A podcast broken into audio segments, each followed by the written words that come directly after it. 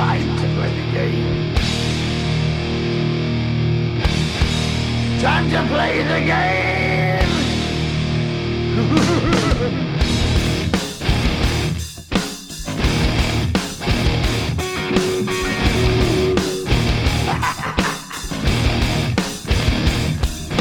It's all about the game and how you play it. All about control. And if you can take it, all about your debt.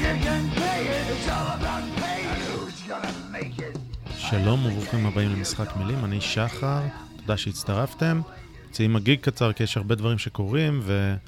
אה, ואנחנו רוצים להתייחס, אה, להתייחס אליהם, ובפרקים הרגילים שלנו אין כל כך פורום לעשות את זה. אז אה, קדימה, בואו נתחיל עם כמה נושאים. הנושא הראשון הוא העובדה שלפני כעשרה ימים הוציא נשיא ארה"ב טראמפ צו נשיאותי שמתייחס ל, ל, לרגולציה על האינטרנט, אוקיי? שמעתם על זה בטח, שמעתם גם כל מיני פרשנים שאולי אומרים שזה לא משמעותי, אולי אומרים שזה כן משמעותי, אה, אבל אה, אנחנו עסקנו בזה בשנה האחרונה בפודקאסט הזה, לכן אני חייב להתייחס. אני חושב שזה היה מאוד מאוד חשוב, אה, וכנראה גם נעשה בצורה לא רעה בכלל. מה הרקע? הרקע הוא שטראמפ צייץ את דעתו על בחירות באמצעות מעטפות בדואר, אוקיי? שזה משהו שקורה במספרים קטנים בארצות הברית, ויש עכשיו איזושהי אה, תנועה או איזשהו, אה, איזשהו קמפיין מצד הדמוקרטים לעשות את זה בצורה הרבה יותר נרחבת בארצות הברית, ויש עם זה בעיות לא קטנות אה, ו- וטענות לזה ששיעור הזיופים יותר גבוה, וטראמפ נתן את דעתו לזה שזה יהיה אסון מבחינת זיופים. אוקיי? ללא ספק זו פרשנות של טראמפ ותחזית של טראמפ ולא אה, עובדה שהוא נותן, אלא הוא נותן את דעתו. וטוויטר, בתגובה, נתנו fact check, הרימו פיצ'ר חדש של fact check, ושמו קישורים ל- לכאורה לעובדות הנכונות. מה זה העובדות האחרות? זה מאמרי דעה אחרים. לכן, אה, נשיא ארה"ב נותן את דעתו, ו fact check false, הנה מאמרי דעה אחרים שהם כן נכונים. אז דבר ראשון, מהלך מטומטם, מטופש. דבר שני, זה עצבן מאוד את נשיא ארה"ב, שאמר, יאללה, ראש בראש, קדימה. אה, אז המוטיבציה של טראמפ היא אישית ואני לא מבסוט ממנה, אבל התוצאה, אני כן מבסוט ממנה ומיד אני אסביר. מה התוצאה?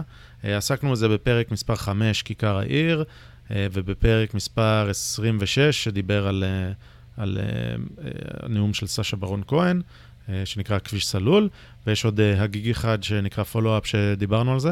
בעצם אה, יש את הפסקה שעשתה את האינטרנט, ככה מכנים אותה, זה סעיף 230 ל-Communications Decency Act, שזה החוק שעושה רגולציה על האינטרנט, חוקק בשנות ה-90, ואומר, האינטרנט צריכה להיות נקייה מ... מ- לא, לא מרגולציה, אלא שאי אפשר לבוא ולהגיד לחברה ששמה משהו באינטרנט, שאפשר לתבוע אותה, שהיא, אה, שהיא צריכה לתת דין וחשבון על משהו שמפורסם עליה. אבל ההסתייגות שם אומרת ש, שבעצם כשמדובר בפלטפורמה אינטרנטית, אז אי אפשר לתבוע אותה אה, על, אה, על דיבה. אה, וזה, האנלוגיה היא לחברת טלפון. תחשבו על בזק, אני אומר בטלפון של בזק משהו שהוא אה, עילה לדיבה, אי אפשר לתבוע את בזק. אפשר לתבוע אותי, אבל לא את בזק. אז זה בעצם מה שהרגולציה הזאת אומרת, סעיף 230 אומר, מי שפלטפורמה לא חשוף לתביעות דיבה. אממה, טוויטר, ודיברנו על זה בעבר, גם פייסבוק, גם גוגל, אה, ובמידה מסוימת גם אמזון, אבל פחות, הן אה, נהנות מהגנה של פלטפורמה, אבל בעצם הן מוציא לאור, הם, הם, הם מו"ל, הם פאבלישר, כי הן עורכות תוכן, משנות תוכן, פוסלות תוכן, מעיפות אנשים מהפלטפורמות שלהם וכולי. עכשיו, הן חברה פרטית, אז מותר להן לעשות את זה, אבל שני דברים. הראשון, אם אתם עושים את זה, אז זה צריך להיות לפי סט כללים מוגדרים. כי יש להם תנאי, אה, תנאי שירות, אוקיי? והם מוציאים חוזה עם, ה, עם היוצרים ש, ששמים תוכן עליהם, ובעצם הם נבנו על הגב של היוצרים האלה, יוצרי יוטיוב, יוצרי uh, ערוצי פייסבוק, פוסטים בפייסבוק וכולי. אז הם חותמים איתם על איזשהו חוזה, שאומר, הנה תנאי השירות שלנו, uh, אנחנו גם יכולים לעשות שותפות למוניטיזציה, כלומר, גם אתם וגם אנחנו נרוויח כסף מזה, וככה, בעצם, אם נתייחס ליוטיוב רק בשביל הקלות של העניין, uh, אז ככה יוטיוב בנתה את עצמה. יוצרים נכנסו עם יוטיוב לחוזה, וככה הם חולקים את, את רווחי הפרסומות, או מה שזה לא יהיה. וככה בעצם גם יוטיוב הפכה לפלטפורמה ענקית ש, שכל הוידאו נעשה על יוטיוב. עכשיו, כשיוטיוב מפירים את החוזה הזה בצורה שרירותית, או בצורה שהיא, שהיא בררנית, והיא לא תואמת את, את, את תנאי השירות שלהם, אז יש פה, אה, זה מעיד על חוסר ניטרליות, או במילים אחרות, זה מעיד על זה שהם כבר לא פלטפורמה, אלא הם הפכו להיות פאבלישר. דוגמה קטנה, יש אה, יוצר שנקרא סטיבן קראודר, הוא עושה תוכנית אה, יומית, שבועית, לא משנה, על יוטיוב, והוא, התלוננו עליו שהוא אמר דברים לא נחמדים, ויוטיוב בתגובה אמרו, הוא לא הפיר את, את, את, את, את התנאים שלנו בכלל, הוא לא עשה שום דבר לא בסדר. המשיך עוד קצת לחץ, ויוטיוב אמרו, למרות שהוא לא הפר את התנאים שלנו, הנה הפכנו את הערוץ שלו עכשיו, מפה, מה, מהיום למחר, או מעכשיו לעכשיו, טאק, אי אפשר לעשות מוניטיזציה. בעצם סגרנו לו את, ה, את היכולת לקבל כסף, וזה לפגוע לאנשים בפרנסה. וזה מנוגד לכללים, הם בעצמם אומרים. הוא לא הפר שום דבר, פשוט אנחנו, בגלל לחץ. אז אנחנו פאבלישר, והחלטנו שהוא לא חולק איתנו כסף. זה ממש דוגמה מובהקת. אז זה קורה ביוטיוב, זה קורה בפייסבוק וזה קורה בטוויטר. אה, וזה קורה הרבה מאוד, כן? אנשים ש, שנחסמים וציוצים ש, שנחסמים והכול, וזה, והבעיה היא שזה לא אה, לפי סט כללים, אלא זה לפי סט ערכים. אה, זהו, אז אם אה, אפשר לעשות את זה לפי סט ערכים, אין לי בעיה, רק זה אומר שעכשיו, אם הפלטפורמה שלכם היא בהתאם לסט ערכים מסוים שאתם מקדמים, זה אומר שאם יש שם משהו שהוא, בר, שהוא עילה לדיבה, אז אפשר לתבוע אתכם. אה, זו, זו הייתה העמדה שלנו, שלי, אה, ו, ומכיוון שהפלטפורמות האלה משמשות, משתמשות ככה בכוח שלהן, הן צריכות לא להיות מוגנות אה, על ידי אותה רגולציה, על ידי אותו סעיף 230, והן רקדו על שתי החתונות. הרוויחו מהיותן פלטפורמה, ועשו צנזורה ו publishing מפה עד הודעה חדשה. הצו הנשיאותי של טראמפ הוא בעצם לא מבטל את סעיף 230. אני אסביר. יש היום דחיפה מאוד חזקה מצד הדמוקרטים לבטל את הסעיף הזה. אה, גם ג'ו ביידן, גם בזמנו אליזבת וורן שהייתה מועמדת, אמרה, בעצם אין מספיק, יש יותר מדי hate speech באינטרנט, ופייסבוק וטוויטר צריכות לעשות יותר ולכן אנחנו רוצים לבטל את סעיף 230, שבעצם נותן להן חסינות מזה שהן לא מצנזרות יותר, הן צריכות לצנזר יותר, ובואו נבטל את הסעיף הזה, וזה יכריח אותן לצנזר יותר. אוקיי? וזה מסוכן, כי אז זה אומר ש, שאין יכולת לקיים שיח ניטרלי באינטרנט, כי, כי אף אחד לא יהיה מוגן. בעצם חופש הדיבור באינטרנט לא קיים, כי רק, רק אה, אין, אין כיכר עיר. זה, זה תמיד מרחב פרטי ואין כיכר עיר. אה, ותמיד מי שיש לו מרחב פרטי הוא אה, חשוף לתביעות דיבה. זה מה שרוצה ג'ו ביידן לקדם, הוא אמר את זה בריאיון בינואר. אה, לעומת זאת, אני חושב שלא צריך לבטל את סעיף 230, אלא פשוט צריך לפרש אותו כמו שהוא, כמו שהוא כוון, כמו שהוא כתוב, שיש הבדל בין פלטפורמה לבין פאבלישר. ויוטיוב וטוויטר הם פשוט לא פלטפורמה יותר. ולכן פשוט צריך לפר... להסתכל על הסעיף ולתת לו את הפרשנות כמו שאני רואה אותו. עכשיו, שוב, ברור שזאת עמדתי, אבל מסתבר שזו גם העמדה שנשיא הברית מקדמת. ומה הצו הנשיאותי שלו אומר? הוא לא משנה את החוק, לא מבטל את החוק. החוק, אה, אחרי זה יש ממנו נגזרות של רגולציה ומדיניות אה, FCC ו-FTC וכל מיני כאלה. אז בעצם הצו הנשיאותי אומר, אחלה, מעכשיו, אה, אני נותן לגופים הרגולטוריים האלה 60 יום לגבש איך מפרשים את הסעיף הזה, משנה מדיניות לפרשנות הסעיף. והמסמך שהוא כותב, הוא, שהוא מפרסם, הוא לא מסמך שנכתב ביום אחד, אני משוכנע בכך. אה, טראמפ מדב, משתעשע עם הרעיון הזה כבר כשנתיים. אירח אנשים גם רשתות חברתיות יוצרים, וגם איתם משתעשע עם הרעיון הזה, ולדעתי זה ישב בקנה. וחיכה לעילה, חיכה לסיבה ש, שתיצור uh, מצד אחד רעש, מצד שני גיבוי. אני לא מבין את כל האסטרטגיה התקשורתית של טראמפ, ומן הסתם יש לו גם הרבה מאוד גחמות ולא אסטרטגיה. אז זה נראה כאילו זה היה ממש אישי, ויכול להיות שזה המצב, אבל יצא צו נשיאותי רציני, שקראתי אותו, ונשים קישור, ואני חושב שהוא באמת שם, מתווה דרך לפשוט פרשנות של הסעיף כמו שהוא קיים, שתאפשר אה, אה, שיח יותר בריא ברשת. למה? כי מי שירצה להיות מוציא לאור, יהיה מוציא לאור, אה, לעיין ערך טוויטר, רוצה להיות מוציא לאור, אחלה, אתה עכשיו חשוף. ומי שירצה להתחרות בטוויטר ולהגיד, אצלי אין צנזורה, אני פלטפורמה, לא יהיה חשוף לתביעות, וככה תחרות לטוויטר ותחרות ליוטיוב יוכלו לקום, לקום דווקא.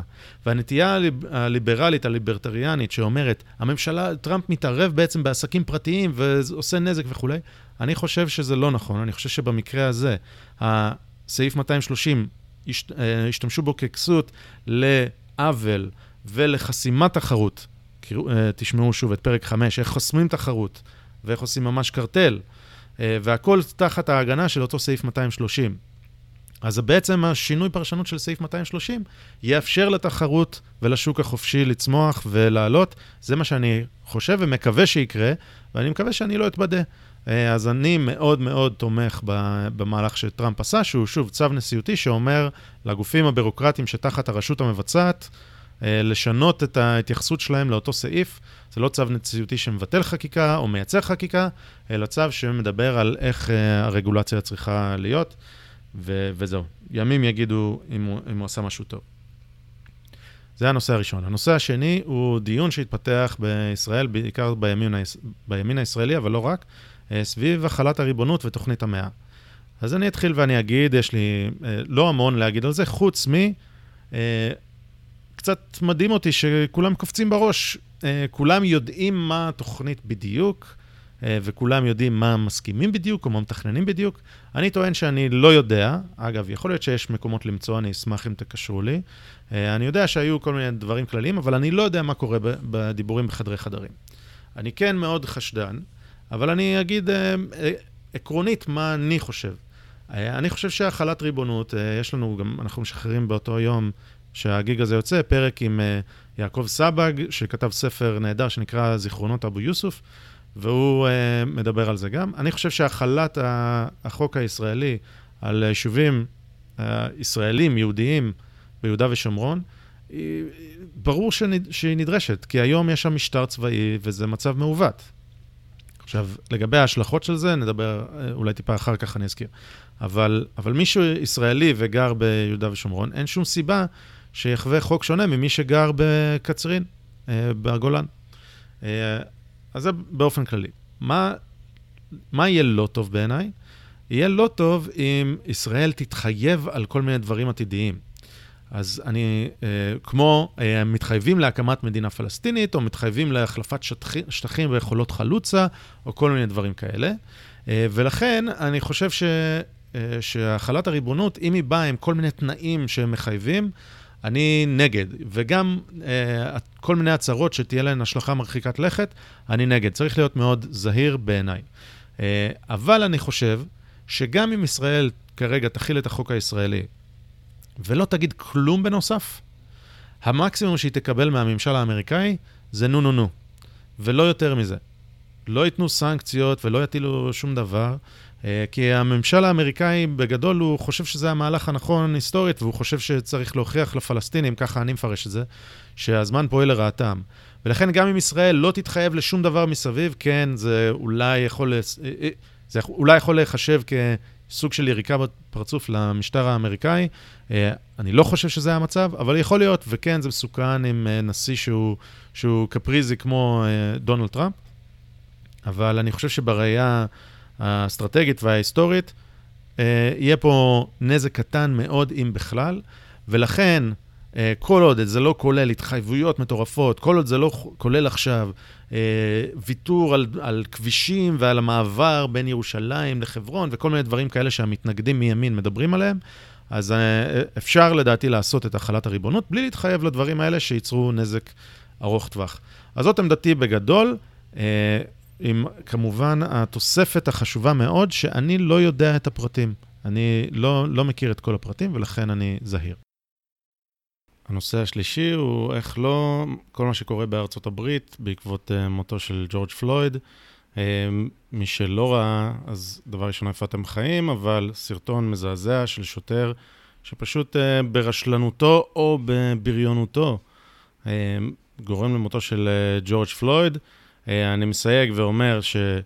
אה, לי זה ממש נראה כאילו הוא עושה שם חניקת דם, כן? הוא יושב על, ה, על הצוואר שלו במשך דקות ארוכות, בצורה שערורייתית, בלתי מוסברת, אה, אבל אני לא יודע, יכול להיות שכן היו לו מצבים, מצב בריאותי מסוים, או לא משנה מה, משאיר מקום קטן לספק, למרות שמהתמונות קשה באמת שיהיה ספק. אמ, וזה הצית אמ, בהתחלה מחאות נרחבות, ומהר מאוד מאוד זה הידרדר למהומות אה, במיניאפוליס, המקום שזה קרה.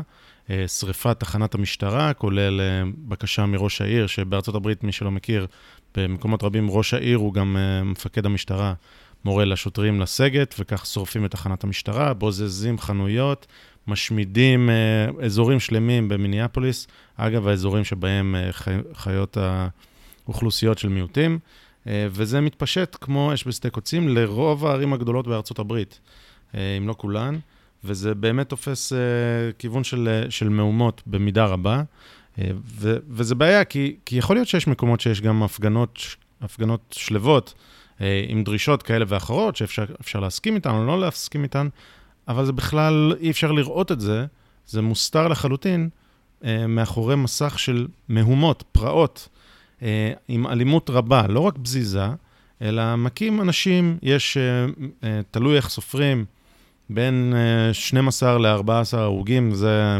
עדכון מלפני, מאתמול, לא בדקתי היום מה קורה, אה, שזה, ש, שהם מתו חלקם שוטרים שנורו, אה, נורו טנדר שיוצר, אה, אה, רכב מסחרי שעוצר, פותחים את הדלת, יורים בשני שוטרים, לדוגמה. אה, שוטרים שמוצאים להורג ממש בירי מאחורי הגב. עוד שוטר לשעבר ש... שהגיע לעזור לחבר שלו שבזזו לו את החנות, פשוט רצחו אותו בדם קר ויש סרטון, סרטון על זה. אז, אז אלימות אמיתית, אה, שלא לדבר על לינצ'ים שעושים באנשים, אני לא יודע כמה אנשים מתו מזה, אבל בלי אה, הבחנה של אה, מין כמובן, גם גברים, גם נשים שמוכים נמרצות, גם טרנסג'נדרים שמוכים נמרצות, ממש פרעות, חוסר... כל החברה כאילו נראית שהיא קורסת במקומות שיש את המהומות הללו. שוב, במקומות רבים, ראשי הערים ביקשו מהמשטרה to stand down, מה שנקרא, אה, לא, לא להתעמת עם המפגינים, כדי, בשאיפה שזה לא ייצור, אה, שזה לא ייצור התנגשויות אלימות יותר ויגביר את אה, סף האלימות. אמ, הבעיה המטרידה במיוחד, חוץ מזה שזה, שזה פרעות כאלה, הבעיה המטרידה במיוחד היא שיש הרבה אנשים שאני מכיר שהם אנשים הגונים וטובים, ולא רק אנשים שאני מכיר, גם אנשים במיינסטרים, שאומרים ש... שמצדיקים את האלימות, אומרים, טוב, אה, אני בסדר הפעם עם אלימות, כי זה כל כך נורא וזה. אז אני חושב שזאת הצדקה שהיא נוראית, אה, ואני אסביר מיד למה.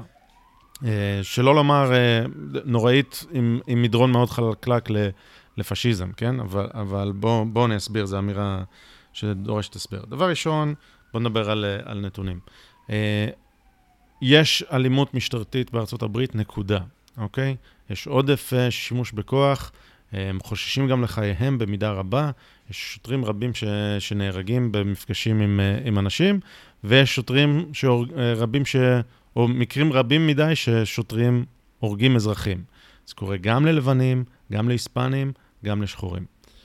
למעשה, זה קורה ללבנים, נגיד, הרבה יותר מלשחורים. נתונים ל-2019, 370 לבנים לעומת 235 שחורים. תגידו לי, אה, אוקיי, אבל יש הרבה יותר לבנים מאשר שחורים, אז אני אגיד נכון, אוקיי. אז באמת אה, נהרגו, אה, או על ידי המשטרה נהרגו קצת מעל אלף איש בשנת 2019 בארצות הברית, ובערך 23% מהם היו שחורים. ושחורים הם רק 13% מהאוכלוסייה בארצות הברית. אז אפשר להגיד, הנה, הוכחה, אפליה, אבל... חשוב רק להגיד שזה פרופורציונלי, או אפילו ייצוג חסר באופן יחסי לפשעים האלימים החמורים שהאוכלוסייה השחורה, נאהב או לא נאהב את זה, עושה בארצות הברית. 53% ממקרי הרצח הם uh, מבוצעים על ידי שחורים, וכ-60% ממקרי השוד האלים. לכן, uh, זה ביחס, אם מסתכלים על האינטראקציות הצפויות עם המשטרה, אז זה אפילו ייצוג חסר, אפשר להגיד.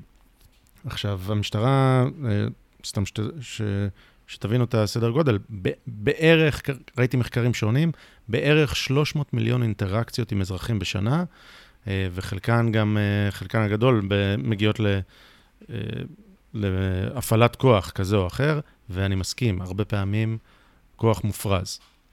עכשיו, תגידו, אוקיי, 230 אנשים נהרגו על ידי משטרה, כמה מהם היו לא בצדק? אני לא יודע להגיד.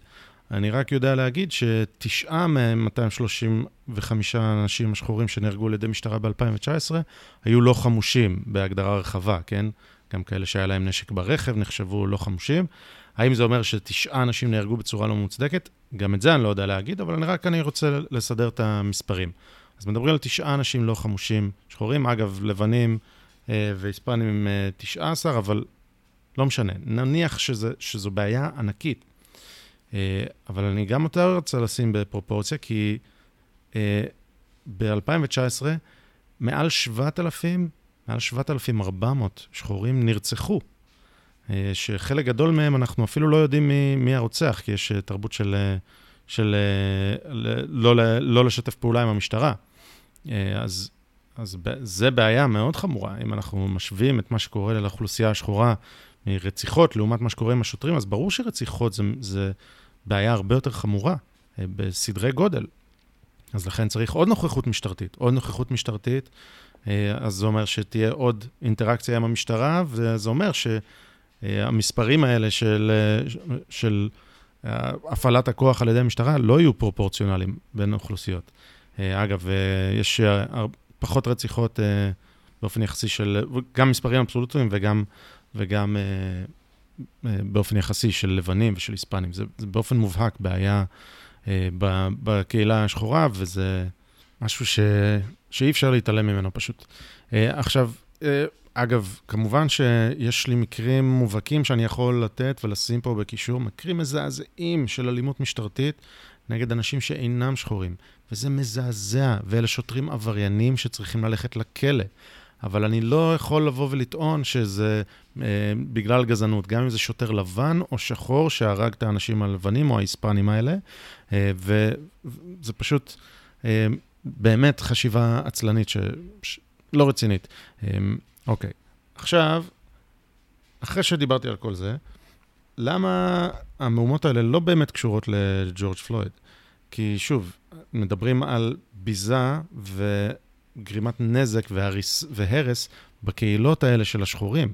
הם לא הולכים לפרברים באופן כללי ו, ועושים את ההרס הזה, הם עושים את זה בעיר הפנימית, בקהילות שלהם שם, הם ממש הורסים אותם. יש גם פה הרבה מאוד סרטונים של אנשים קשי יום, שהשקיעו את החסכונות שלהם, כל החסכונות שלהם, לפתוח איזשהו עסק, אז ריסקו להם את העסק עם סגר בקורונה, ו... אה, לפני שפותחים, בזזו ושדדו להם את הכל, אה, והם נשארו חסרי כל. יש מקרה אחד אה, מחמם לב, שרואים אדם שחור שפתח בר ספורט, באמת השקיע את כל החסכונות שלו, עמד לפתוח קורונה, ואז בזזו אותו. למה מחמם לב? כי הוא, פתחו עבורו GoFundMe כזה, והצליחו לגייס עבורו הרבה מאוד כסף. אז זה באמת היה, היה משהו שסוף טוב, הכל טוב, אבל הוא רק אחד מבין מאות ואלפים ש, שספגו את המכה הזאת. עכשיו, אה, אני מבין, זה מחזיר אותי לאלה אה, שמאשרים את השימוש באלימות, שאומרים, אוקיי, אנחנו, אה, אנחנו בעד האלימות, כי באמת יש פה משהו שצריך לשנות מהיסוד. אז אני אגיד ככה, אלימות צריכה להיות הברירה האחרונה, המוצא האחרון. יש מקרים שצריך להשתמש באלימות, אוקיי? אנחנו מכירים הרבה מדינות שקמו במלחמת עצמאות כלשהי. אה, אנחנו כן מכירים אה, אה, מקרים שבהם הייתה עריצות והיו צריכים להשתמש באלימות. אבל זה באמת המפלט האחרון, המוצא האחרון, שבו אין אופציה אחרת. ברגע שאתם אומרים שפה מוצדקת אלימות, בעיניי זה אומר שאתם אומרים אין אופציה אחרת. בעצם המשחק הדמוקרטי לא משנה. צריך לשים אותו בצד, ועכשיו זו אה, משתמשים באלימות כדי לכפות את, ה, את, ה, את מה שאנחנו רוצים להשיג. אה, וזה מסוכן. אה, זה מסוכן, ראינו את זה במקומות שונים ומשונים במאה ה-20, ואני, ואני טוען שזו אותה טקטיקה, אוקיי? להתייחס עכשיו לזה שאנחנו כן משתמשים הפעם באלימות, ו- ואחר כך אנחנו ננסה להצביע בצורה דמוקרטית בקלפי, זה, זה בעיניי מופרך, כי אתם עשיתם את ה... לקחתם את זה להכי קיצון שאפשר, שבו אפשר להשתמש באלימות נגד חפים מפשע, ואז אתם כאילו משחקים אותה, כאילו המשחק הדמוקרטי עדיין uh, בתוקף. אם לתפיסתכם המשחק הדמוקרטי לא עוזר, אז תצאו ממנו. כלומר, אה, המערכת פסולה מיסודה, אוקיי? אגב, זה, זה משהו ששומעים מהיסוד, זה, זה, ששומעים הרבה אנשים, זה, זה מהיסוד. גם אם יש שוטרים שחורים שמפעילים אלימות, זה לא משנה, זה המערכת בנויה כמערכת גזענית ממוסדת. ואם זאת האמונה באמת, אז, אז, והכל מהיסוד הוא גזעני, אז אתם צודקים. המערכת הדמוקרטית כשלה, צריך להשתמש באלימות ולעשות הפיכה. מה יהיה אחרי האכיפה? אתם תצליחו לבנות אוטופיה כנראה. אה, אז אני חושב שזה חשיבה, שוב, חשיבה עצלנית, הדבר הכי אה, אה, אדיב שאני יכול להגיד לדבר הזה. זו חשיבה מסוכנת, חשיבה אוטופית, שלא מבינה את, את, את טבע האדם. שברגע שאתם מרסקים משהו, שתוכלו להקים אותו כל כך טוב ככה, כי אתם כאלה אנשים טובים. צריך להגיד פה שהמצב הזה שבו יש חברה דמוקרטית, שיש שלטון חוק שמנסה לא להיות גזעני, זה המצב הלא נורמלי, אוקיי? כל מצב אחר של עריצות, של שלטון, של אנשים שיש להם את הכוח, זה המצב הנורמלי, ולכן בעולם המערבי אנחנו צריכים לשמר משהו, וכן, לשפר, לעשות רפורמות, איפה ש, שאנחנו מוצאים כשלים, לתקן את זה, אבל אם אנחנו מרסקים את זה, אז מה שיחליף את זה באופן כמעט מובהק, אוקיי? לא, לא 100% ודאות, אבל כמעט ודאי, יהיה הרבה יותר גרוע, ושוב, ראינו את זה במקומות רבים. אה, אוקיי, עכשיו, אה, אתם אומרים, טוב, אף אחד באמת לא מצדיק אלימות, כן? אז אני אשים פה כישורים לשני גופי תקשורת מרכזיים בארצות הברית, אה, ואם לא יותר, אני אשים אולי קצת יותר, שמצדיקים את האלימות הזאת, ששדר ב-CNN קריס קוומו, שהוא אגב האח של מושל ניו יורק, כן, אנדרו קוומו, אומר, מי אמר שהפגנות, איפה זה כתוב בדיוק שהפגנות צריכות להיות שקטות? אז אני אגיד לקריס קוומו שזה כתוב בחוקה האמריקאית, כן? הדיבר, התיקון הראשון לחוקה, uh, The First Amendment, מדבר על חופש הדיבור ועל חופש ההפגנה בצורה שקטה. peacefully, הוא, שואל, מי, איפה כתוב שההפגנה צריכה להיות peaceful, אז ממש כתוב בתיקון הראשון peaceful. אז הנה, ב-CNN אומרים שיאללה, לכו לאלימות. אמ, עוד בסלייט מוציאים אה, מאמר וקטע פודקאסט שאומר, אמ, הפגנה לא אלימה היא חלק מרכזי בדמוקרטיה, וגם אלימות. אני אשים קישור, וזה פשוט מופרך. גם הנשיא לשעבר אובמה, אה, במאמר שלו ובקטע וידאו שהוא הוציא, ממש אומר, חבר'ה, גם ההליך הדמוקרטי וגם ה-civil unrest הזה שתגרמו לאנשים בכוח feel uncomfortable. אז כן, הוא לא מצדיק שימוש באלימות, אבל הוא כן, אומר את כל זה בקונטקסט שבו ערים בארצות הברית נשרפות. ידוענים רבים בהוליווד, הם לא הם מגייסים תרומות ושולחים תרומות לאנשים ש, שנבזזו וכל החסכונות שלהם, אה, כל החסכונות שלהם באמת נשדדו מהם, אלא הם תורמים ומצייצים, היי, hey, תראו, אני תרמתי לשחרור האנשים בערבות, אלה ש- שעשו את המהומות, אני כזה, כזה לא גזען, כי גרם, אה, תרמתי להם לצאת בערבות. במקום לעשות את זה למשהו טוב, אתם מחלצים את הפושעים שבוזזים חנויות. אה, אז זה תמיכה באלימות, זה הצדקה של, אה, של אלימות, וזה אגב, זה, זה לדעתי מגזענות של ציפיות נמוכות. עכשיו, זה גזענות, כי אנחנו רואים תופעה נרחבת של אנשים שהם virtue signal, שרוצים להראות כמה הם לא גזענים, שקוראים ברך, שממש קהילות, שכונות שלמות של לבנים, ש... כורעים ברך, מורידים את הראש, ממש משתחווים בפני שכניהם השחורים, ומתנצלים על מאות שנים של עוולה. עכשיו תגידו, כן, באמת היה מאות שנים של עוולה. נכון, אבל אותם אנשים שמשתחווים ככה, לא- הם לא אלה שעשו את זה. גם לי עשו הרבה עוולות לאב, לאבותיי, עשו הרבה עוולות. אני לעולם לא אבקש מגרמני לבוא ולהשתחוות בפניי, כי אה, האבות שלו והאימהות שלו הרגו את המשפחה של סבתא שלי. כן? אני לא, לא אדמיין כזה דבר. ועצם זה שעושים את זה, זו גזענות. גזענות נגד לבנים, גזענות אה, בעד במרכאות שחורים. למה במרכאות? כי השחורים הם כל כך שבריריים, כי הם, הם לא יכולים להתמודד עם העוולה שנעשה להם במשך, אה, לאבותיהם. אז, אז אנחנו חייבים להתנצל בפניהם.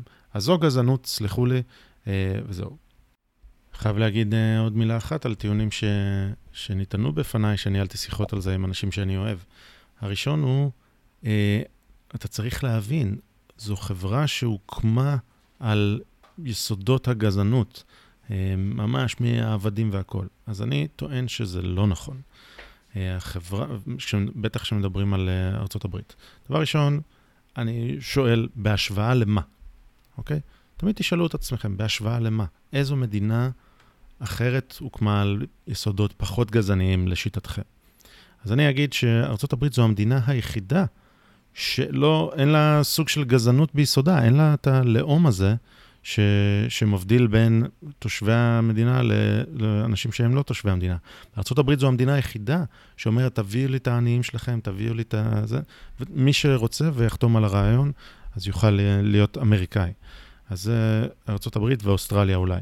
אז זה דבר ראשון. דבר שני, ארה"ב הביאה את הדמוקרטיה בתקופה המודרנית.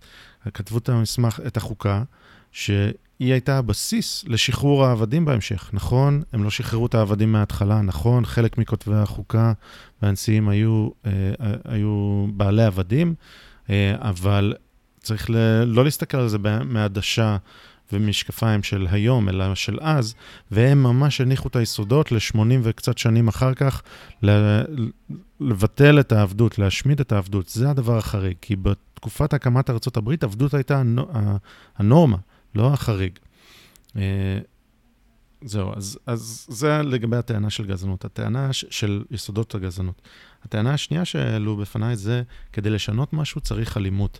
מעולם הפגנה לא אלימה לא שינתה משהו. אז אני רק אזכור פה כמה, גנדי, אה, רוצים בישראל? אוקיי, ארבע אמהות, גם המחאה החברתית, שאנשים חושבים שהיא לא שינתה דברים, אז היא שינתה המון באיך שהפוליטיקאים שלנו מתנהלים, איך שתקציב המדינה שלנו מתנהל. אנחנו לא מרגישים את זה בכיס, כי זה פשוט בקשות וטענות מטומטמות, אבל בהחלט היא שינתה דברים רבים, גם בשיח וגם בהתנהלות של, ה, של נבחרי הציבור שלנו. יודעים מה? אפילו המחאה הציבורית שהייתה על מתווה האו"ם לקליטת מסתננים, שינתה וביטלה את מתווה האו"ם. אז זה, זה עובד כל הזמן, אוקיי? כל הזמן זה עובד. אה, גם בארצות הברית היה איזשהו כומר בשנות ה-60, אני לא יודע אם שמעתם עליו, שהביא לשינוי במחאה שאינה אלימה. והיו עוד דברים רבים ודוגמאות רבות שבהם אה, ההפגנות לא אלימות עשו את השינוי, ואני אפילו מאתגר ושואל, באיזה מדינה דמוקרטית דמוקרטית, כן? לא דיקטטורית אה, או טוטליטרית. באיזה מדינה דמוקרטית אתם מצליחים לחשוב על מחאה אלימה שעשתה שינוי באמת לטובה? אה, אני מסכים שבחלק מהמחאות הלא אלימות היה שילוב גם של אלימות מסוימת, אבל מה שעשה את ההבדל היה באמת המחאות הלא אלימות. זו, זו דעתי, כי זה מביא תמיכה ציבורית. ברגע שיש אלימות, האלימות של המון היא אלימות רנדומלית נגד אנשים תמימים. ו- ולכן זה מאבד את רוב התמיכה הציבורית. אה, זו אמירה כללית שאני מסכים ש- שהיא לא תופסת לכל מקרה, אבל הרוב המוחלט של המקרים בעיניי היא כן תופסת. אז אלה שני טיעונים שהייתי חייב, ששמעתי ואני פשוט הייתי חייב להתמודד איתם. הדבר האחרון הוא שהמהומות האלה הן מדבקות, כמו, כמו ששמתם לב, יש הפגנות ומהומות אלימות של Black Lives Matter, גם באירופה וגם באוסטרליה, בצורה באמת, אה, אה, שוב, אלימה. מהומות, ביזה, מה שאתם לא רוצים, יש סרטונים מבריסל, מלונדון, מפריז, מאיפה שלא תרצו, כל אה, עיר שהיא שם דבר באירופה, גם יש בה הפגנות שהן אלימות, אה, ומכים שוטרים, מאות שוטרים פצועים באנגליה וכולי, כאילו שזה קשור. אז עכשיו תספרו לי שזה קשור לג'ורג' פלויד. אני אגיד לכם למה זה כן קשור. זה קשור לפרקים שעשינו פה בעבר למצעד הטרללת. זה קשור למלחמה שיש לאנשים במערב, אוקיי? כי יש אה, אה, אשמה במערב, לזה אשמה עצמית במערב. מצביעים על עצמם כגזענים, מצביעים על עצמם כעושקי העולם. כל מה שרע בעולם זה במערב.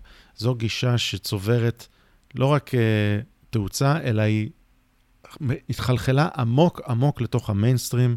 זה התחיל באוניברסיטאות, וזה נמצא היום בכל תאגיד מרכזי, זה נמצא היום אצל פוליטיקאים, זה נמצא היום אצל ממשלות, ואנחנו דיברנו על זה במצעד הטרללת שהיה פה, לשמחתנו, בישראל. אמנם זה נמצא לחלוטין באליטה, אבל זה לא חלחל למיינסטרים.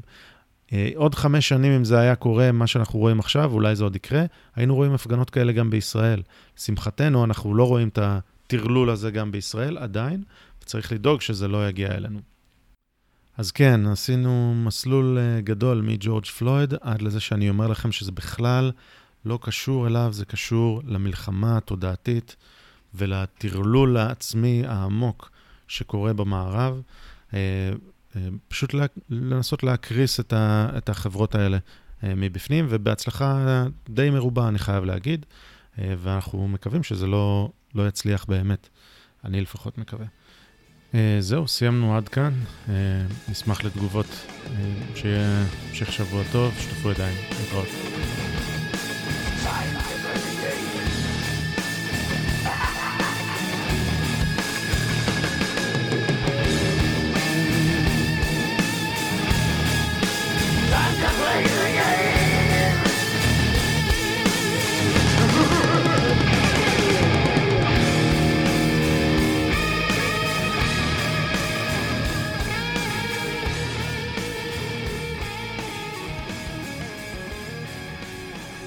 אם אתם רוצים את הפודקאסט הזה בעל ערך, אז תכתבו לנו תגובות באתר, באימייל, תעקבו אחרינו ביוטיוב, בטוויטר, צייצו אותנו, תשתפו אותנו לחבריכם, כשעוד אנשים ישמעו ויוכלו להאזין, כי אם מצאתם את זה שוב בעל ערך, אז אולי זה שווה.